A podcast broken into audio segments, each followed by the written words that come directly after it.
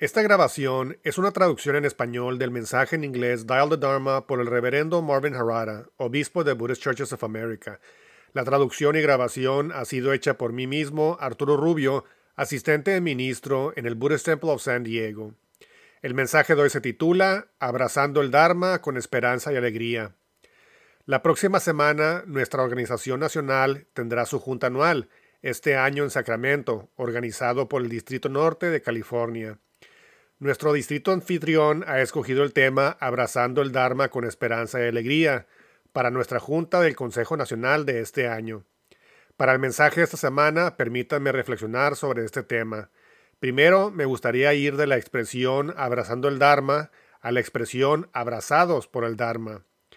Al principio creo que queremos abrazar el Dharma, utilizarlo, ver cómo nos puede beneficiar en nuestra vida. Miramos las aplicaciones prácticas del budismo, me ayudaría a vivir una vida más feliz, me ayudará a reducir mi estrés y ansiedad, me ayudará a resolver los retos de la vida, me ayudará a vivir una vida más significativa. Mientras avanzamos por el camino del budismo, sin embargo, comenzamos a ver que en vez de que nosotros abracemos el Dharma, comenzamos a ver un mundo en el cual somos abrazados por el Dharma. Comenzamos a ver el Dharma alrededor de nosotros en nuestra vida diaria. Descubrimos que maestros y enseñanzas pueden surgir de cualquier parte, en cualquier momento, de cualquier o hasta de cualquier cosa. Saichi, el mío Konin, tiene un poema que dice, el mundo entero es Namu Amida Butsu, y yo estoy dentro de él. Saichi ve el mundo del Dharma que él no abraza, pero que es abrazado por él. El mundo entero es el Dharma, es Namu Amida Butsu, y muy agradecido, él es abrazado dentro de ese mundo. La siguiente parte del tema para este año es esperanza y alegría.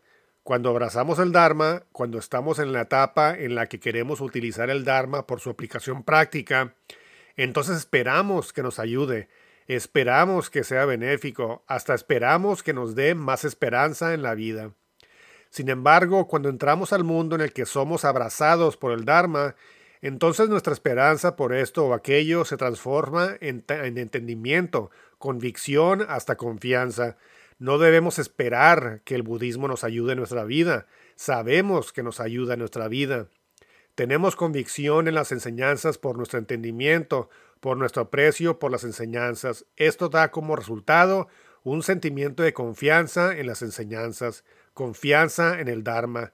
El resultado de tal entendimiento, convicción y confianza en las enseñanzas es profunda alegría, alegría que va más allá de ganar el Super Bowl, alegría que va más allá de ganar la lotería, alegría que es mejor que obtener un nuevo Tesla. Tal alegría no es un sentido de alegría temporal y efímero, pero tiene profundidad y es eterno. Shinran Shonin en uno de sus poemas escribe, La luz de la compasión nos ilumina desde lejos.